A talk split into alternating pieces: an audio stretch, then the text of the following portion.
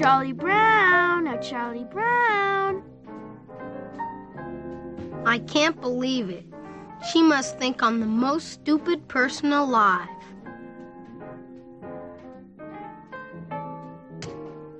Come on, Charlie Brown. I'll hold the ball and you kick it. Hold it? Ha! You'll pull it away and I'll land flat on my back and kill myself. But Charlie Brown, it's Thanksgiving. What's that got to do with anything? Well, one of the greatest traditions we have is the Thanksgiving Day football game. And the biggest, most important tradition of all is the kicking off of the football. Is that right? Absolutely. Come on, Charlie Brown. It's a big honor for you. Well, if it's that important, a person should never turn down a big honor. Maybe I should do it. Besides, she wouldn't try to trick me on a traditional holiday. This time I'm gonna kick that football clear to the moon. Up goes the cross. New is there, and Wednesday scramble and equaliser, and it's Atdhe Nuhiu's first goal in an absolute age, and Wednesday may be about to rescue a point out of Ipswich.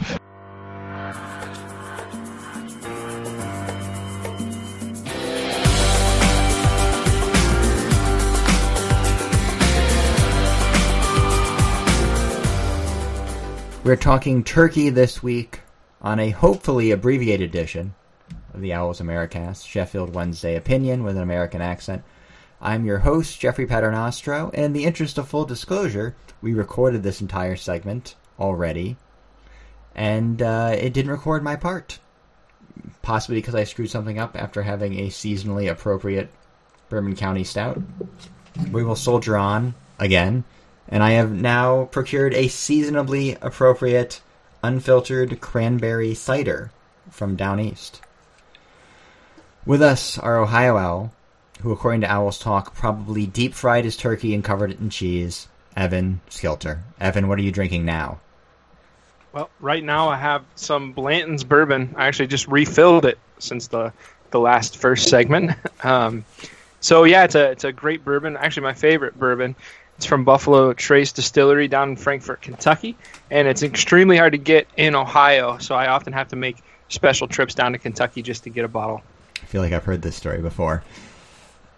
Also with us this week, the man that has been preemptively banned from the Reading Festival based on this week's agenda, James Allen. James, what are you drinking?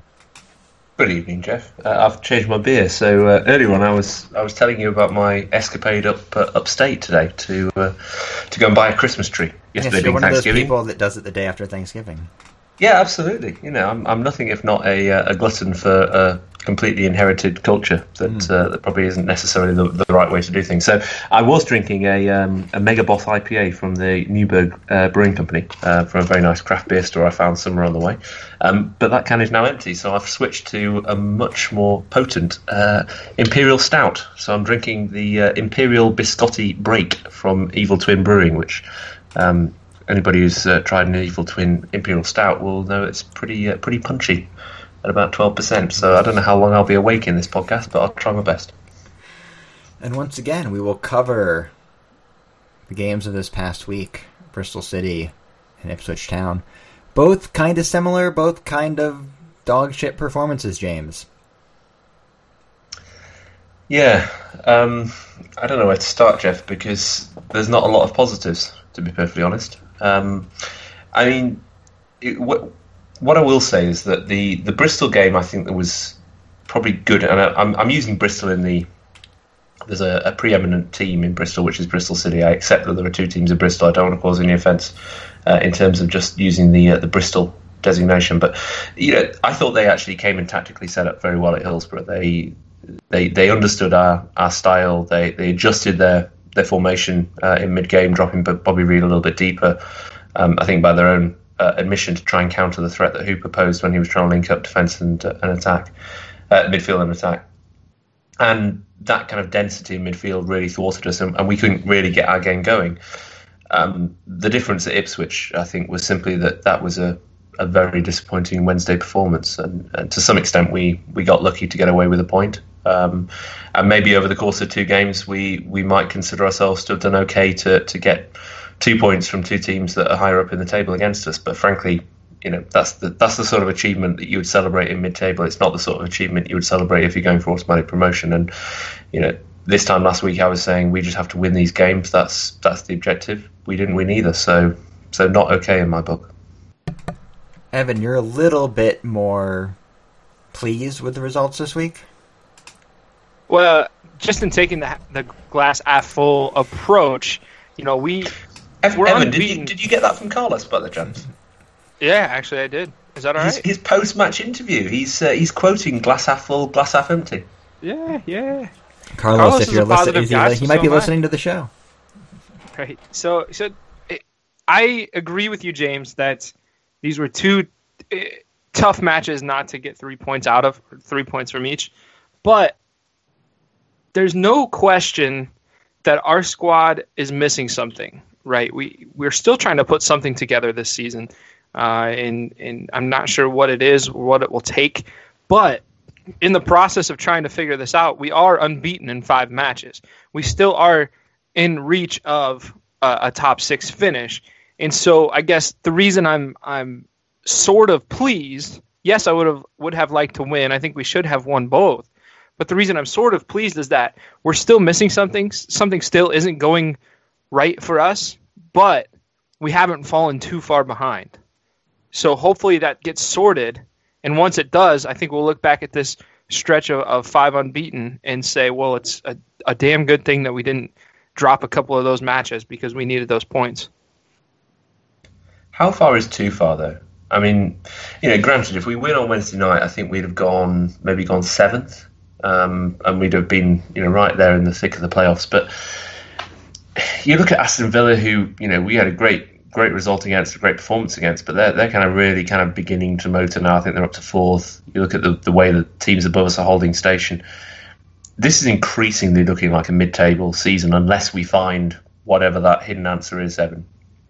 Um, you know, how, long how long do we accept this? Because you can see that the fan base is creaking in terms of acceptance, Uh, or rather lack thereof. You know, and, and I, I'm just beginning to wonder whether maybe this squad has has kind of reached its zenith. And and you know maybe, maybe January coming up, it's only a month away now, which is incredible. Is is kind of apt because it's time for a rebuilding job. Well, I, I think that I think that we let it go until toward the end of January when we figure out what what kind of changes we've made in January. You know, if we're still playing this way, we're still in reach of a top six spot, and then in January we fill some holes in the club. Um, and we'll talk about it later. But I think right mid right now is, is kind of a hole that we need to fill. Um, I think if we get those sorted in January, or at least it looks like we did, then you know we're back to being optimistic and excited. Uh, right now, you know, and Jeff said it a couple times at the beginning of the year. He said, "Yeah, I'm not going to look at the table until January." Well, January's coming up. We have about a month to get it together. Uh, I personally give them a, a, another month to, excuse me, another month to uh, get some pieces back in place and then if after January it looks like we are just an abysmal club, then all of a sudden it, there has to be some changes, and uh, we might have to start looking at uh, some other options. For the record, I haven't looked at the table yet, and probably won't until around Christmas. But I do wonder if our best options in January are a right mid or a more attack-minded player, if it's one or possibly two center backs at this point now, James. Well, I'm, I'm going to go for two straight away, just on the basis of the fact that you know the the Lees and Loovens partnership that for for years we've sort of you know we've kind of we, we kind of took it for granted maybe uh, we certainly kind of assumed it was our backbone and and up until this season it has been but it, it it's falling apart um, you know I, I, think we've all felt that maybe Tom Lees has been coming off a, a high for the last maybe 10 12 months um, and his form hasn't been what what you would hope it would be but Glenn Loovens since he's come back in and everybody I know has got enormous respect for Loovens and, and, and will continue to do so. He's a, he's a, he's a very, very good ambassador for the club and, and, a, and a strong captain, uh, as far as I can tell, you know, around the, the premises and in the dressing room. But on the pitch, he's he, he's lost.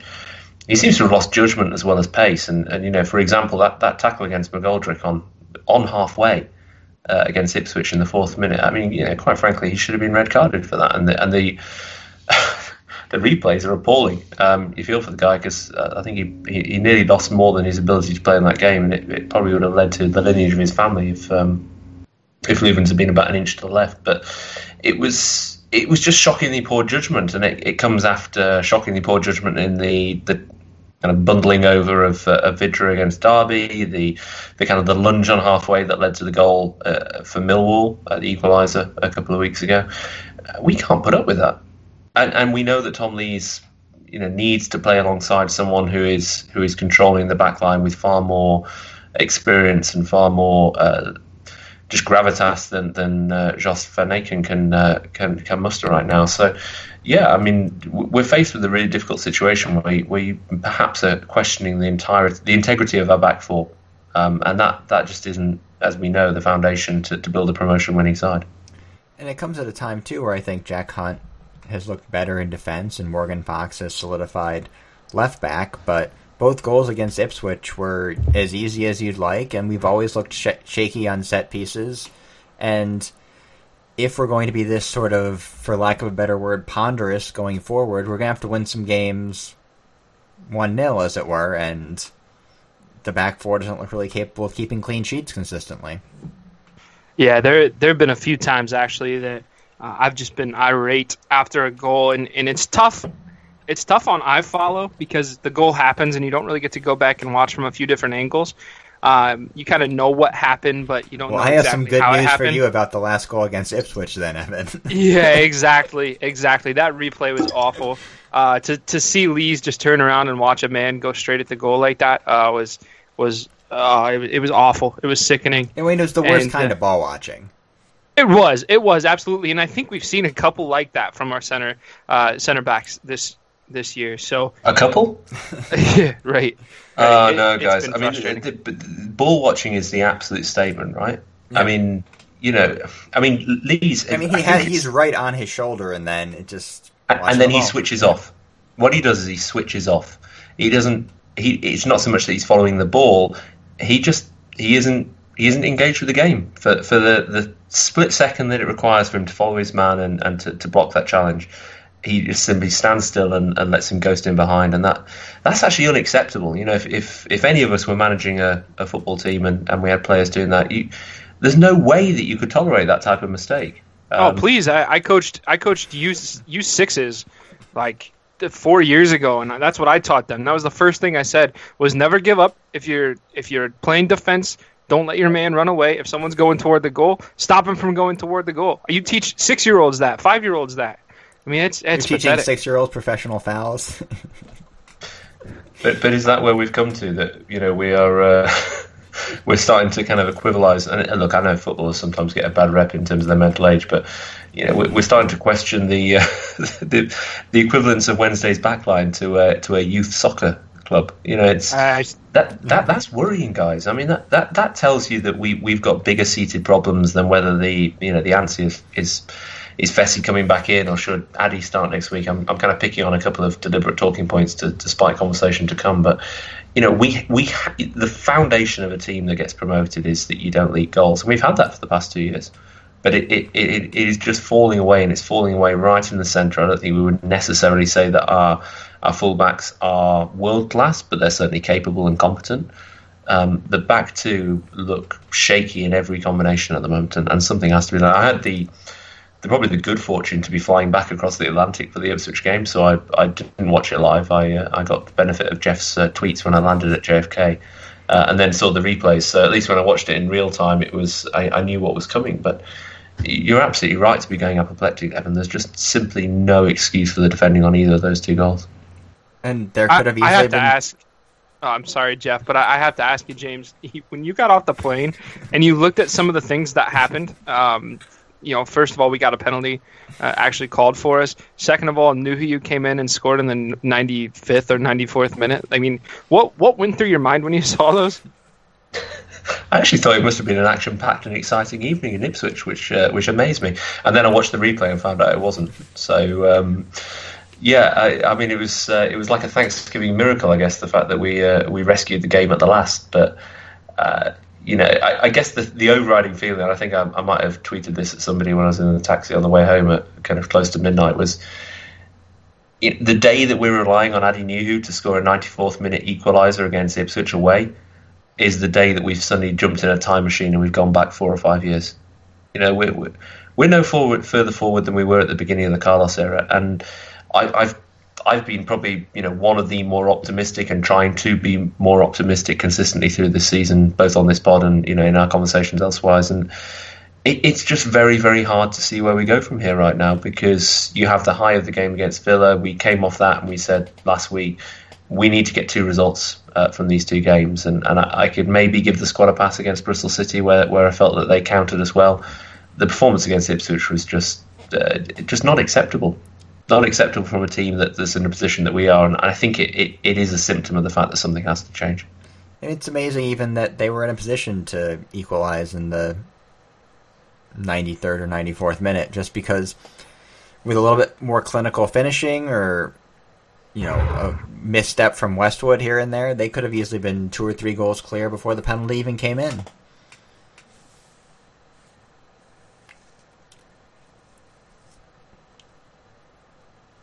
Uh, I don't have anything to add. Sorry. I think we're You might have to find a bit more, Jeff. That's fine. Close to finishing that. It's segment. a good time to move on to general Wednesday news.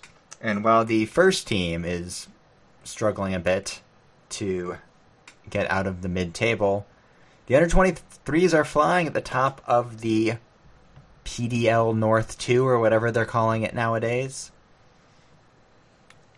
Yeah, they beat uh, they beat Hull of one 0 I think at the weekend. Um, it's kind of ironic, isn't it? You know, at a time when we um, we we expected and uh, expected, demanded, um,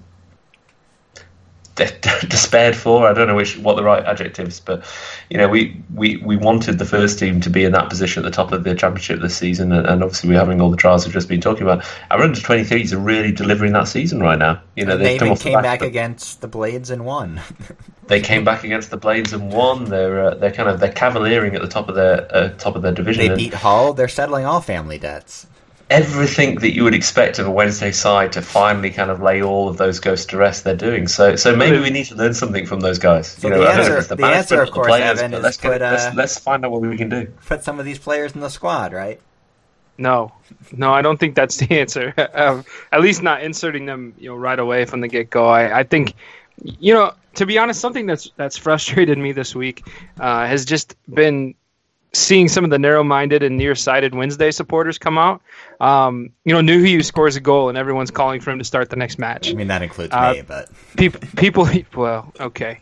People are adamant that, that Palmer should get a start at right back because he played a pretty good match at right mid a couple matches ago. Jack Hunt's been great.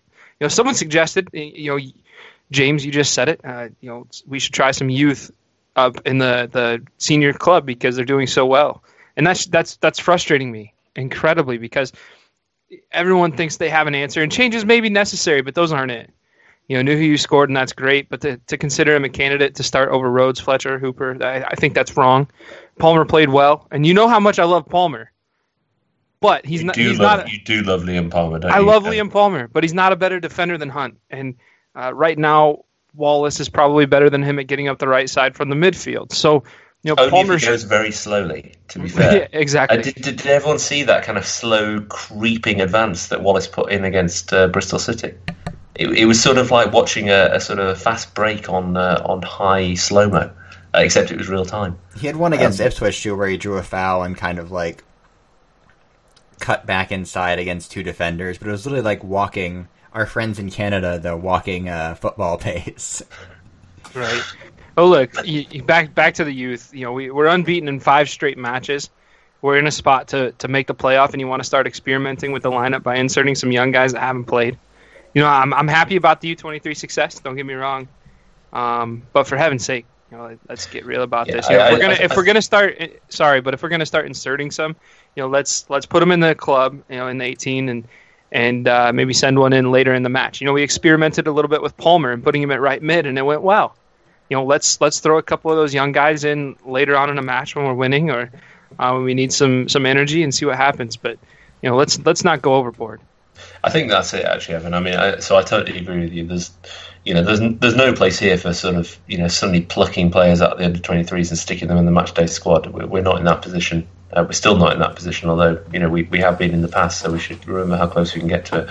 But there's definitely a place for maybe trying to see if we can get a couple of these guys, you know, either immediately out in lo- on loan in January uh, to, uh, to to League One teams where they can rapidly uh, get to get to grade, so they're an option for us next season. Uh, assuming that we're back in the championship, still in the championship, um, but also maybe on the bench. I mean, you know, Matt Penney is is, is one player who, who kind of comes to mind, and you know, Wednesday have clearly got some some strong talent coming through the youth, and, and the question has to be asked: How are we developing and nurturing that talent to a point beyond just the success of an under twenty three team? So, I, I, would like to see some more of that experimentation. I think people who are calling for them to be infused into the first team immediately are uh, smoking something or, or just desperate. But but that's probably the position that we're getting ourselves into this season.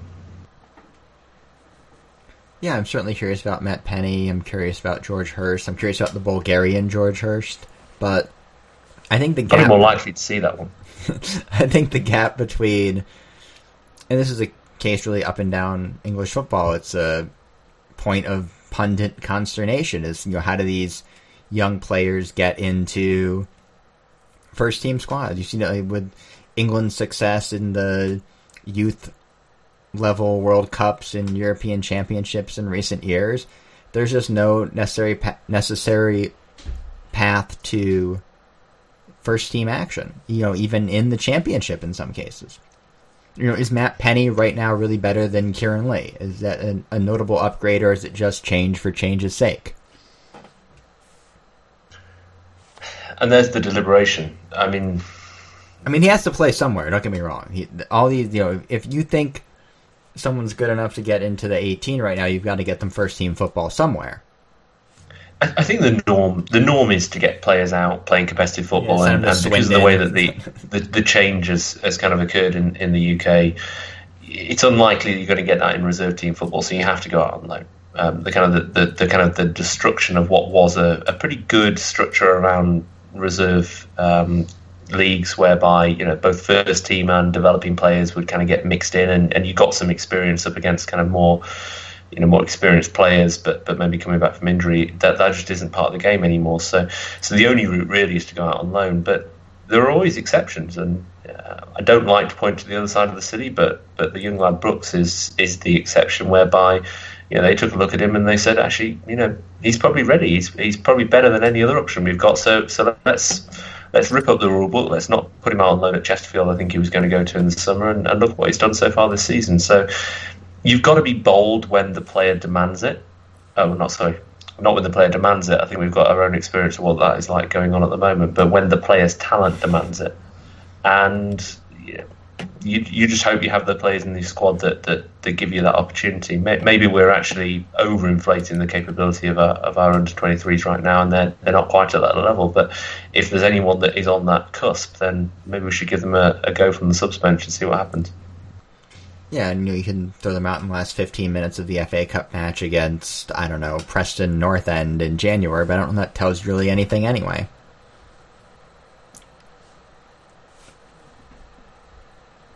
We, are we actually in the FA Cup still? Did we qualify? I think we uh, get thrown into the hopper for the third round. Oh no! It is very exciting. I know the magic yeah. of the cup, James. I can't wait. For now, though, we'll turn the show over to our dazed and mumble line, then take a break, and apparently, according to this, again, lovely three column agenda that James put together, because we're shorthanded this week, I am getting interviewed for the How I Became a Wednesdayite se- segment. So look forward to that. Hey, what's up, guys? Name's Justin from Cape Cod. Uh, Berlin White on Twitter. Uh, I think Patty Jones actually knows my real name thanks to the uh, uh, Ice Challenge uh, so I just wanted to drop a quick uh, ice bucket challenge. I just wanted to drop a quick uh, humorous story of life as an owl uh, in New England. Uh, a few years ago, I was working at a summer camp outside of Boston. Uh, I was at a bar after work, and uh, had a Wednesday shirt on, and uh, bartender turned out to be Irish, uh, Irish Irish, not Boston Irish. Uh, he saw the shirt. We started chatting a little bit and talking about it, and uh, he kind of paused for a minute and says to me, "You know, I think there's a Wednesday movie." I said, "No way! What are you talking about?" He said, "Yeah, uh, Sean Bean's in it," and I didn't know what Sean Bean was all about at the time. So I said, "Shit, tell me more." And he goes on and tells me this whole story about this movie and everything. Says, you gotta check it out. I go, I gotta check it out. Then he pauses. Says, you know what? I think it was about United. I just told him, fuck off. Left him a tip, left the bar. That's how that is. Life as a Wednesday fan in, in the USA. Alright. Thanks for doing this, guys. Up the owls.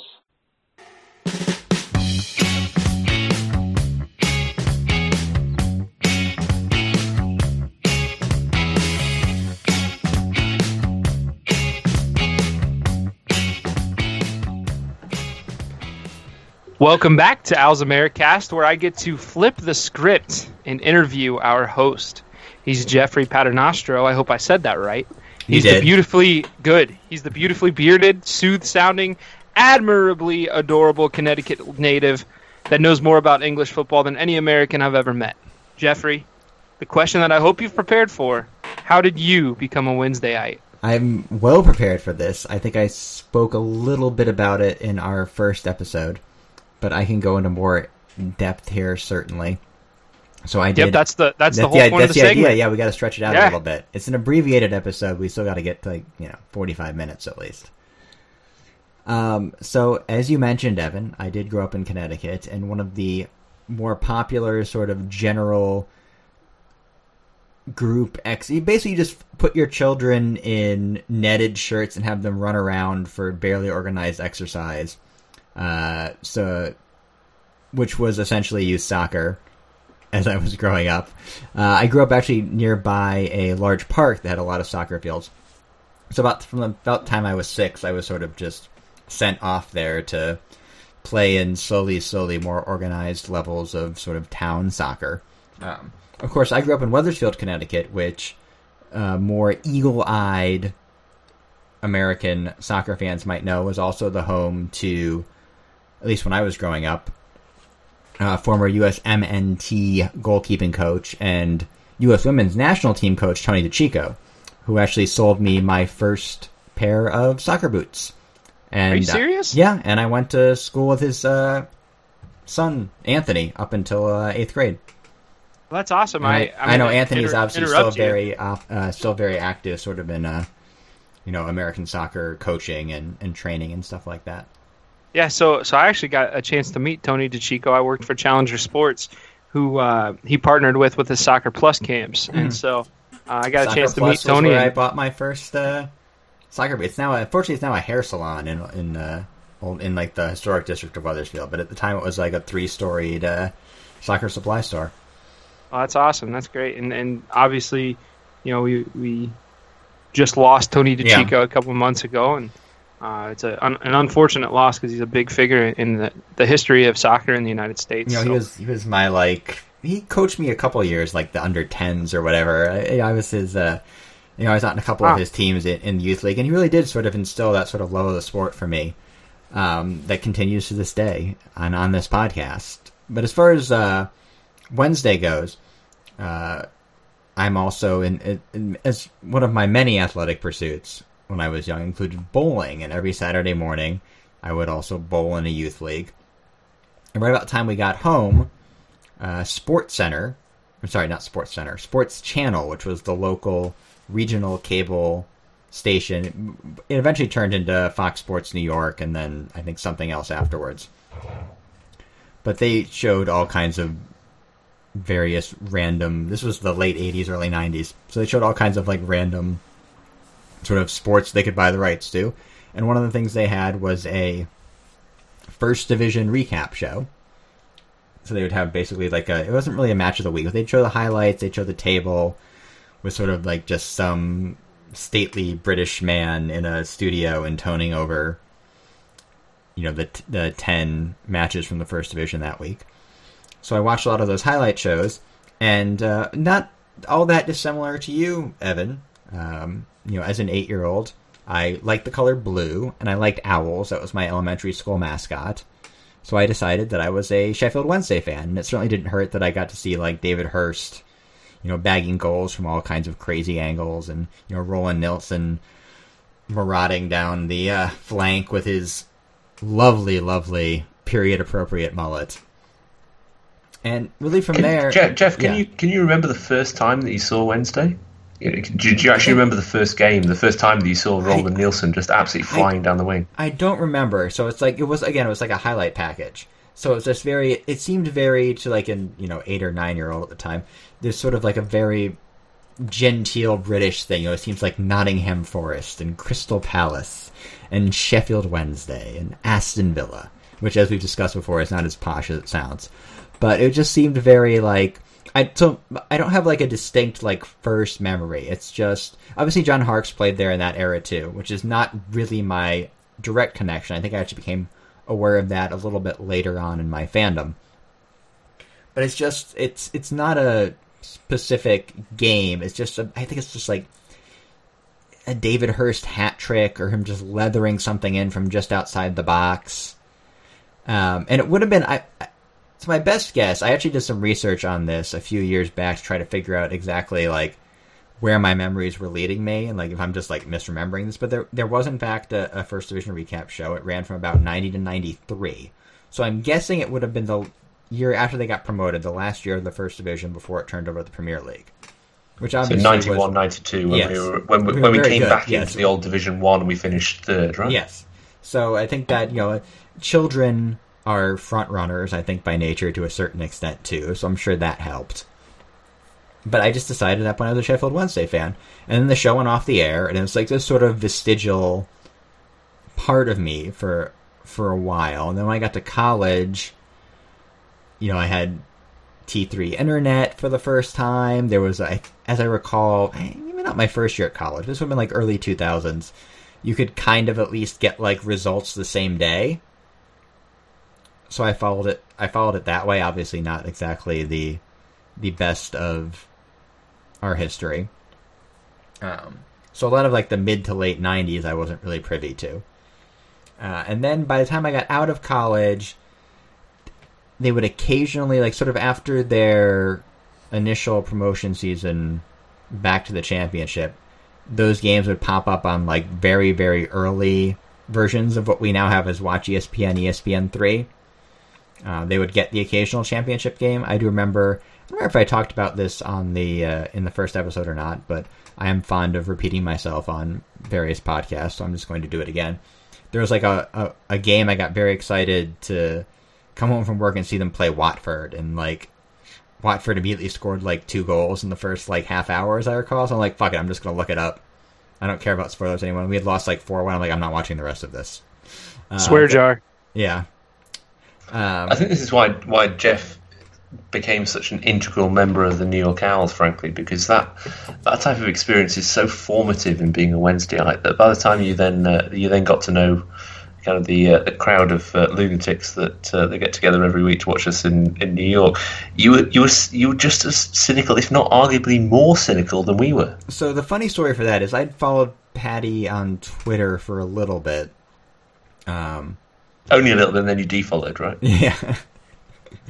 then had to refollow again for political reasons, obviously. But uh, um, I ended up going to a match. I think that my first meetup, I think, was January like 2012 against Hull. I know it was against Hull, um, and I got there like it was like a, I think it was like a late Saturday kickoff. So I got to the football factory a little early and like tried to figure out where the hell I was because obviously it's downstairs. And I sat upstairs at Legends for a while, and this uh, like college student comes in because he's doing his master's thesis or something on American soccer culture. And he sees me wearing a Wednesday shirt, and he's there to interview an American Wednesday fan, so he assumed it was me. It was not me. It was, I think, actually our New Jersey owl, who was still coming to meetups at that time. I'm like, oh, there's another American Wednesday fan. And there was. Um, and we ended up winning that game, I think, 3 1. That was the infamous, uh, if you're a, a, a long-time Wednesday week listener, that was the infamous uh, glove face game, where the Hull keeper was down for about like seven minutes into stoppage time, trying to I think trying to get a foul on a goal that never actually came, as I recall. And then obviously I met more uh, American Wednesday fans after that, and it just sort of kept uh, kept coming week after week, year after year, month after month, seven fifteen kickoffs and the like, and. I find now it's actually a little bit more difficult for me just because I feel bad I'm not getting down to the city as much, and because before I have to like plan my life around, oh shit, we have a 7:15 kickoff against Barnsley, you know, this Saturday, and it's being the only game on for the next six weeks. I just got to go down for it, and now like iFollow and, and ESPN three has kind of spoiled it a little bit. So I was going to ask you that, Jeff, which is because I, you know, I personally know you from, from seeing you in far too many ignominious situations yeah. in, in, the basement of the football factory, which um, probably neither of us can remember. But um, you know, as our Connecticut owl, one of our Connecticut owls, there are a few others. They don't necessarily declare themselves on, on regular occasion, but the, the, there are other brethren out there in the in the good state that is Connecticut. What what does a match day look like for you when it's when it's not coming down to New York and, and sort of schlepping in on the seven, which is inevitably either delayed or just not running uh, to get to the football factory. What, what, do you do when you watch on iFollow at home? Um, I, depending on the morning, like tomorrow, I'll probably roll out of bed around nine forty-five, get it set up so it mirrors on my TV downstairs. You know, make some eggs and toast or something like that, and you know, sit with my dogs and grouse on Twitter and just watch the game. And then, you know, come twelve o'clock when Wednesday have triumphantly failed to uh, to get anything out of a nil-nil draw with Reading. Um, what what does the rest it of the day look like? ruin the rest of your weekend, really, as a general rule. So, like, it used to be when we were going good the last two seasons, even when the games weren't on TV. Like, I would the first thing I did when I woke up Sunday morning was immediately grab my phone, go onto YouTube, and watch the extended highlights. And if we lost, I didn't want to like see or hear about it for the like. It really does just ruin your weekend. Like I have stuff to do tomorrow. Like I got to mulch some leaves out front because we've been out of town for a while, and it just ruins your mood when they're not playing well. Um, so this is why I kind of need to let let listeners into to our. I guess kind of it's, it's like an internal monologue. I don't know if many of us give us give it voice, but Jeff, I mean, you, you found Wednesday, as you said, through a highlights reel, but you, your experience of Wednesday and the way you are describing the feelings that Wednesday imbibe in you on a weekend, uh, whether we win or whether it's abject failure and, and, and, the mood it puts you in afterwards, that is, I mean, ultimately that that's what all of us feel. Whether you're from, you know, particularly those people who are from Sheffield who would call themselves dyed in the wool Wednesdayites who've been kind of going to Hillsborough week in week out for, for decades, and, and that, that's kind of the cool thing about I think about your experience, but also a lot of the experience of people we're talking to on this pod, which is you don't necessarily have to be from Sheffield or in Sheffield to feel that state of abject despair that Wednesday manages to instill in pretty much everybody who just decides to put any emotional value into this club. Well, I guess by um, the same which, token, which seems I, like it's your experience. Yeah, I guess by the same token, I must be crazier than you guys. I really have no excuse. Like I could have at any point in this chain of events, I could have just said, eh, "Whatever, it doesn't matter. I'm a Chelsea fan now. I can watch them every week, and and it's I hate those people though. I really do. Is like, isn't that interesting though? How you know there there are I think most most sports fans in the United States. There's definitely a group that that aren't like this, but most of us we we find a team that we love, and we we can't escape it. Right? It, it doesn't matter. Like for me, I'm a big Winnipeg Jets fan, a hockey fan and I watch every game that I can. It makes no, it makes absolutely no sense. I should be a Red Wings fan; they're only two hours away, or a Blue Jackets fan; they're only an hour and a half away. But I love the Jets, and I cannot shake the Jets from my DNA. It's it's so crazy how that we just can't. You know, I love Wednesday so much. My friends love Manchester United and and Chelsea, and and I had a good friend that was a Newcastle supporter. I, I can't do it. I can't change. I cannot do it. You know, I tried when we were in League One uh, the last time to like like uh, I should at least like support a. Whoa, whoa, whoa, whoa, whoa, whoa, whoa, Jeff, Jeff, are you telling us that you you tried playing away? I try to like I, I should I'm like, like I should have a Premier League team that I at least like casually follow because I have I have teams in other league that I like. Like I'm uh I like Valencia. I try to I keep tabs on Valencia. Obviously, I'm, I'm no particular emotional investment there. My family's from Palermo, and I keep an eye on Palermo. Obviously, they're in the second division of Italian soccer now. Yeah, yeah but, but those, those are kind of like fancy lists. Yeah, yeah. I mean, I'm are, like, are, are you telling me you flirted with somebody that we know? So yes, I actually saw Who? Aston Villa. I did Oh, for Jeff. like uh, for because uh, we had uh, Agbonlahor on loan for a while. So I'm like, I, I kind of liked him, so I'll keep an eye on him. Yeah, so it lasted about a year, and I'm like, yeah, this just isn't like How far did it go, Jeff? it didn't. I so I own one shirt. Third third base, second base, home run. I own What'd one you do? shirt that I donated to Goodwill like six years ago. Um, Did did how how often did you watch them? I mean, not very often, because even then, this was before the NBC Sports came in. Did So did, did you cheer? I didn't cheer. I just watched. Like I had a I had a vested interest. Like in the same way I might watch uh, a game this weekend and, and want. I don't know. I'm gonna watch probably was it Liverpool Chelsea is this weekend. Jeff, Jeff, you're distracting. You- You're trying to get away from the issue. I, I, I want to understand. Was did you enjoy it more? James, you sound like a jilted lover. I've never felt so hard, hard done by. This is painful. Um, yeah, I mean, what, what was the experience like? So, so talk us through what happened. I Uh, mean, you- not much. Like I'm like I'm just like I'm gonna I'm just gonna like keep an eye on them and like generally hope they're good. I didn't really like watch the matches of any particular interest, but I'm just like I that's my like it almost like you have to keep in mind, James, at this point, like the Premier League almost felt like a continental European league, it was so far away. Well, and in- we were toiling in League One. I, I, I- I understand things weren't good. We were going through a rough patch. But what brought us back to Wednesday? What brought you back to Wednesday? I should say, because you know some of us never left. I mean I was still supporting Wednesday, James, let's be clear. I was, you know, in down in the pub leagues even and you know, Well, I'll, I'll lying defend. and I'll defend you here, Jeff, because I think for Americans that, that don't have an attachment to a city uh, in in England, that it's there's a, there's definitely a coming of age to being a fan, right? You, you have to pick a team somehow or another. You have to pick a team if you're going to be an English football fan. Okay, and so you go through this phase where you're you're feeling things out. You're figuring out what team you're going to support, and eventually you come to a conclusion. And that's just Jeffrey's coming of age story, James. just give him give him a break. He he had to test the waters. You know, there were a couple uh, attractive broads out there, and and he picked I mean, I one wouldn't that, that consider wore blue Aston, and white. I would not consider Aston Villa an attractive, an actually attractive target. But Yeah, I suppose well, you could make an, an that at the obvious observation at this point, couldn't you? And you could uh, you could just simply ask the question, "Well, where are they now?" And uh, and you'd say three places higher in the Championship well, yes, League. I, mean, right I, now, I, but, I uh, enjoyed us taking them to the woodshed a couple weeks ago. Don't get me wrong. So, so what clinched the deal, Jeff? I mean, you um, what you're basically saying is that Wednesday were your first love. Um, you you followed Look, followed I just through wanted a, to follow a sort of team I could actually watch on on and you did James. stray, Yeah. but you came back, and, Alright, and now yeah. you committed. So what what changed? Nothing changed. I'm saying I've always been a Wednesdayite. I've just chose to follow a team in the Premier League as well. I did not at any point in time declare a fandom or it's like that was just my that was my Premier League team.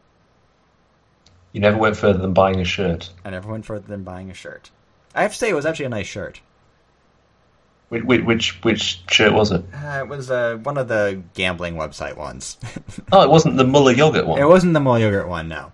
Oh, disappointing. That, that that would have had Ian Taylor inside it, and then you maybe could have uh, you could have made a, a case for it. The gambling ones are kind of late late nineties, early two thousand. No, late two thousand and tens. Oh, Jeff, this was like like- this was only about five years ago. No, it was All like right, all right, enough, James. I think, if I had to guess. Goodness gracious, give him a break. He's he loves Wednesday. That's all that matters. You know, we've come we've come to this, and and he hosts one of one of three or four Wednesday podcasts, and uh, you know we can rest assured that Wednesday is his club forever and ever. And I still watched every YouTube highlight of a Miguel, uh, Miguel Llera goals in the uh, that season in League One. So Good man. we love you, That- really, Jeff. I think that I think that does it for this segment. good. I was, I was going to tell you about wrap it Oh. up, Evan. hey, no, I, I, I wasn't used to wrapping segments up, so I figured um, I might as well give it a shot here. So thank you, Jeff, for joining us on Owls Americast. Hopefully, we can have you back soon.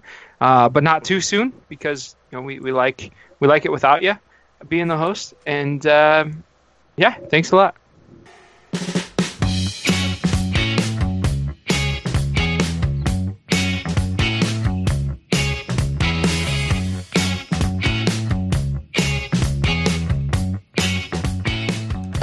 Now it's time for dispatches from American soccer.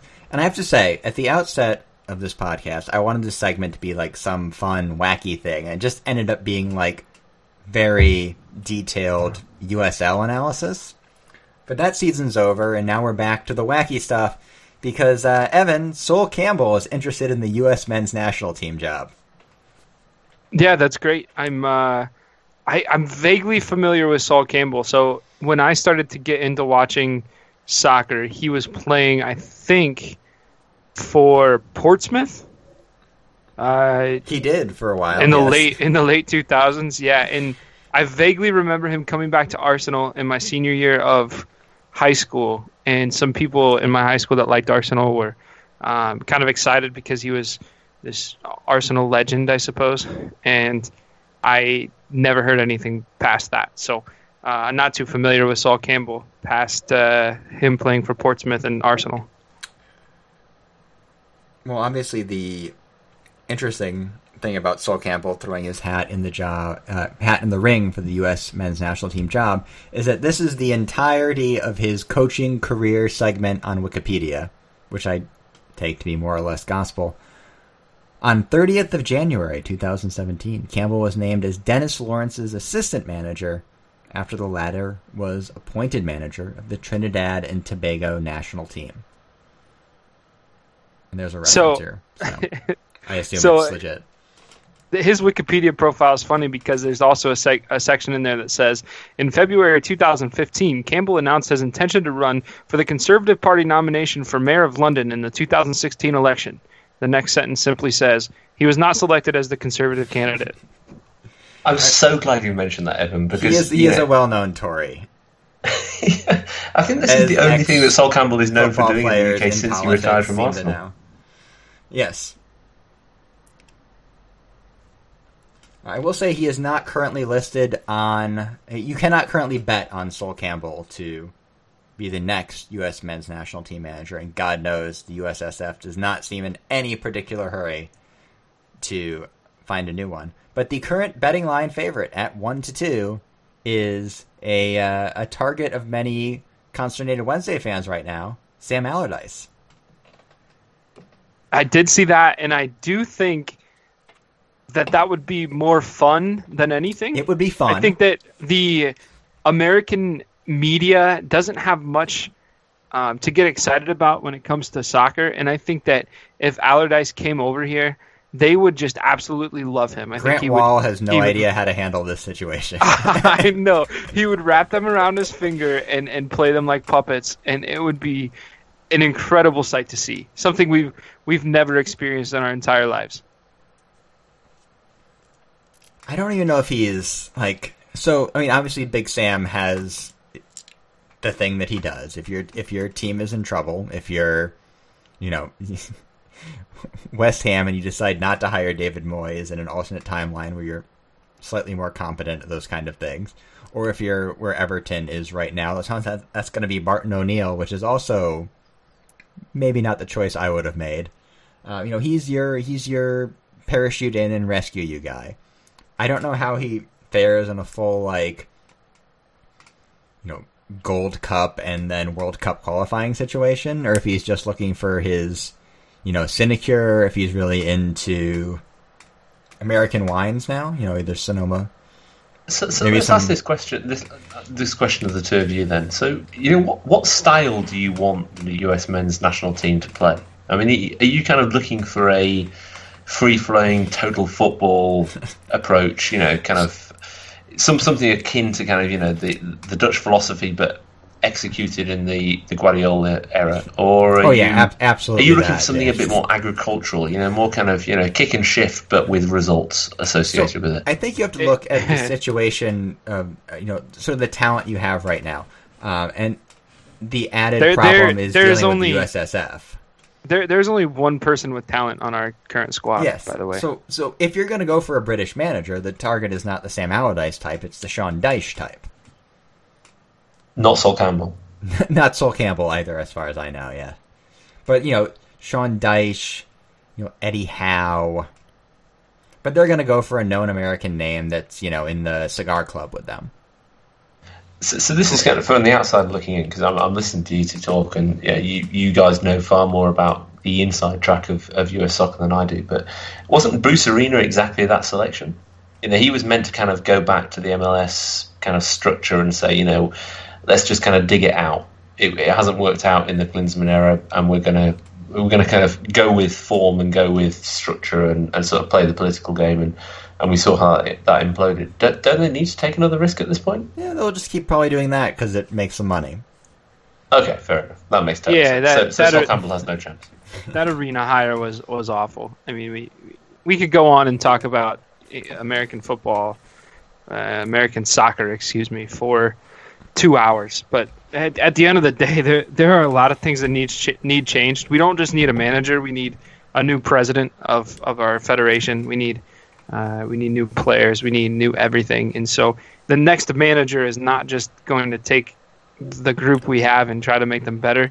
The next manager is going to have to completely rebuild the system. And uh, I don't know if Allardyce is quite ready for something like that. And I mean, by the same token, realistically, the next manager will probably get to World Cup 2022 just because they should be able to qualify out of that group in 99% of situations. And, you know, past that with the expanded World Cup field, you know, getting out of CONCACAF should not be a problem. So, the. Yeah, to be honest, sorry, but to, to be honest with you, if, if we're throwing out names for the United States men's national team manager, I think Caleb Porter comes to mind for me. he was the second Caleb- betting favorite. Oh, really? I, I didn't even know that. I know Porter just left uh, Portland, and we just talked actually talked to some Portland Owls a couple weeks ago.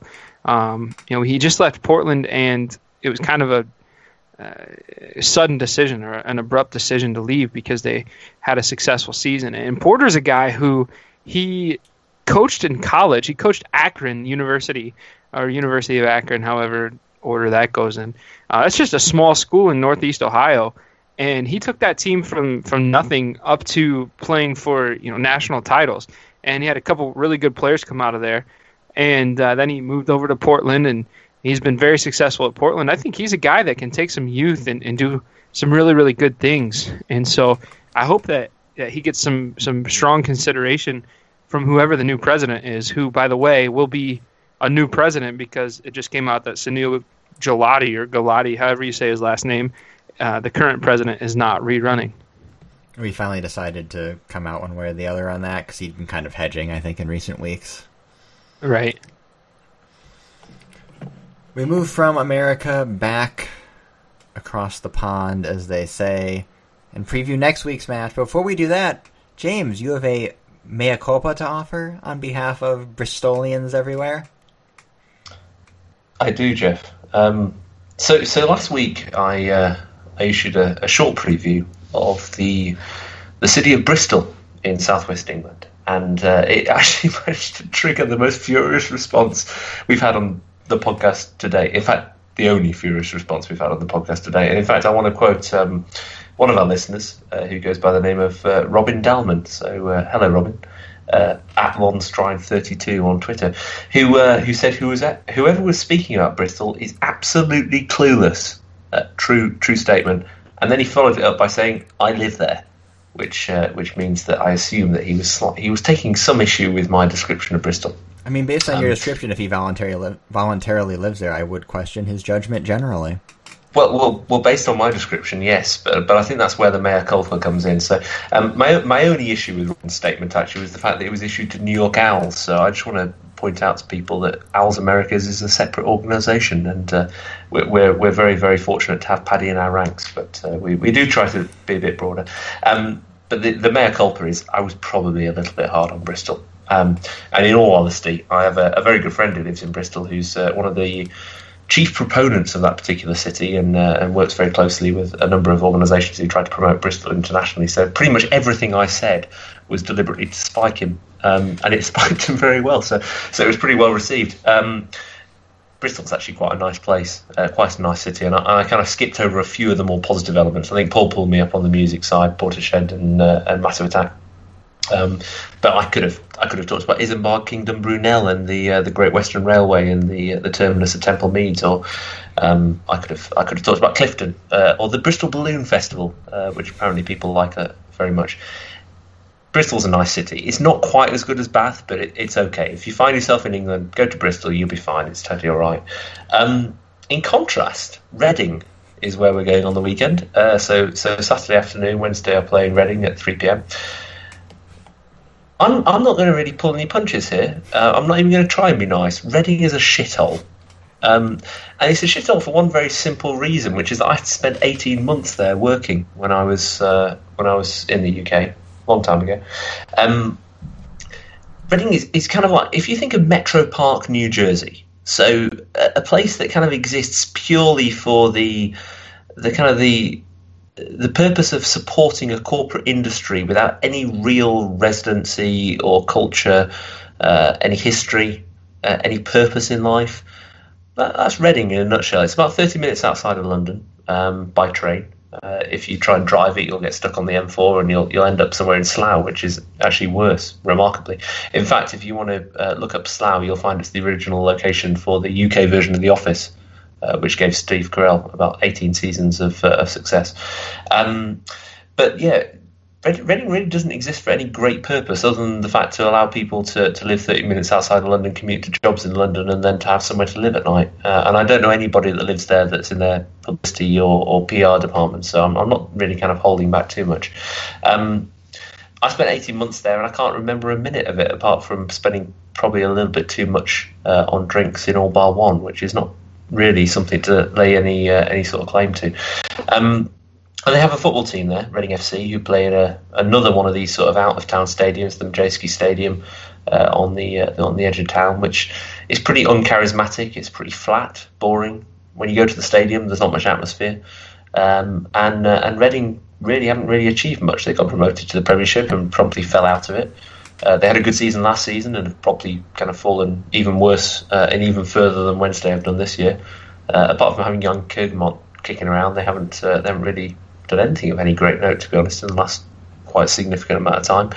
Um, so I honestly can't think of anything positive to say to Reading. It, Jeff, at the top of the show, you referenced Reading, the Reading Festival. Uh, the Reading Festival is actually like the the second secondary version, the backup version of the Leeds Festival, which tells Wednesdayites everything they need to know. Uh, because the Leeds Festival is kind of just a commercialised festival that isn't really on a par with Glastonbury. Um, and uh, yeah, that's it. I can't think of anything else to say about Reading other than the fact that I wouldn't want to spend another second there if uh, people were willing to pay me to do so. Uh, and I don't think anyone is about to, so I ain't going back. The only thing I know about Reading is there was like a viral post or tweet at some point where Reading was asking their fans not to wear their Manchester United shirts to games. Yeah, which sums it up really. I mean, they share the ground with the rugby rugby team, not unlike uh, the conversation with Bristol last week, but. Um, he's just very apathetic. I mean, if I if I take the sensationalism away for a second, the, you know, you, you look at a lot of the kind of the story clubs. Jeff, you were talking earlier on about you know how you kind of fell in love with English football through these romantic names: Sheffield Wednesday, Nottingham Forest, and Aston Villa. Reading FC is not one of those romantic names, and Reading as a place is not one of those romantic places. It's in the Thames Valley, but it's instantly forgettable if you uh, if you kind of if you move a few miles either either side, east or west, and and that's that's kind of how it runs with the football club. They exist. They're in a, a salubrious part of the country, so they have some some rich benefactors, but th- there isn't a lot of heritage behind the club, and there certainly isn't a lot of kind of heritage amongst the fan base. So, angry Readingites, direct your tweets to Owls Americast or at Manhattan Owl. This has been Owls Americast, episode 7. Visit us at owlsamericas.com. You can email the show at owlsamericas at gmail.com and tweet the show at owlsamericas. Our podcast intro and bumpers are by fellow Wednesdayites, Reverend and the Makers. The podcast is on iTunes, SoundCloud, Stitcher, Google Play, Podbean, and probably anywhere else you choose to download podcasts. There's no wrong way to listen to the show, just do what feels right. Wherever you choose to consume the Owls Americast. Sheffield Wednesday opinion with an American accent. We ask that you rate and review the show as it helps more Wednesdayites find our ramblings. And speaking of ramblings, you can leave the show a voicemail on our dazed and mumbled line at 1 401 307 1867. International rates do apply, but you can dial it for free using Google Voice. James is on Twitter at Manhattan Owl. James, what are you thankful for this week? I'm most thank- mostly thankful, I think, of the fact that I uh, I managed to fly through the entire Ipswich game and didn't watch it in real time. Um, and I'm also thankful for the fact that American traditions such as cutting down Christmas trees take me to nice places that serve good beer. Evan is on Twitter at Ohio Owl. Evan, what are you thankful for this week?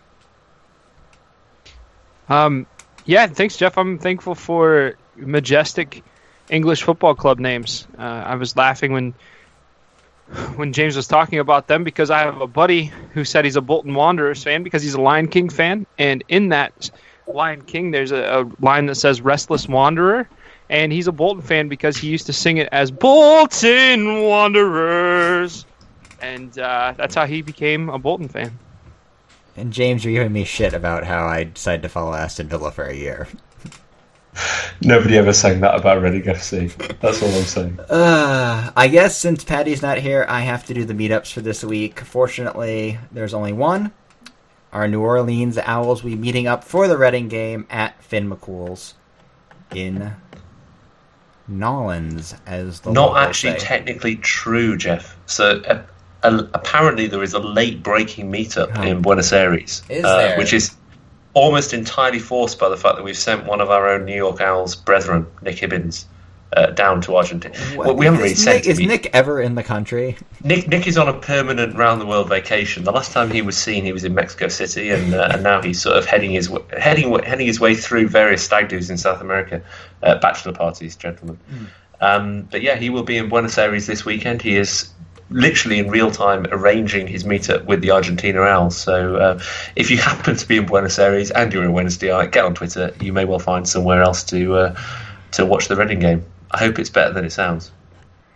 I'm on Twitter at Jeff Paternostro, and I'm very thankful for the multiple angle video on YouTube of Atdhe Nuhiu scoring a 93rd or 94th, whatever it was, minute winner. Literally 15 or 20 different angles, all there for you to preview at your leisure. And we'll be here back next week for another edition of the Owls Americast.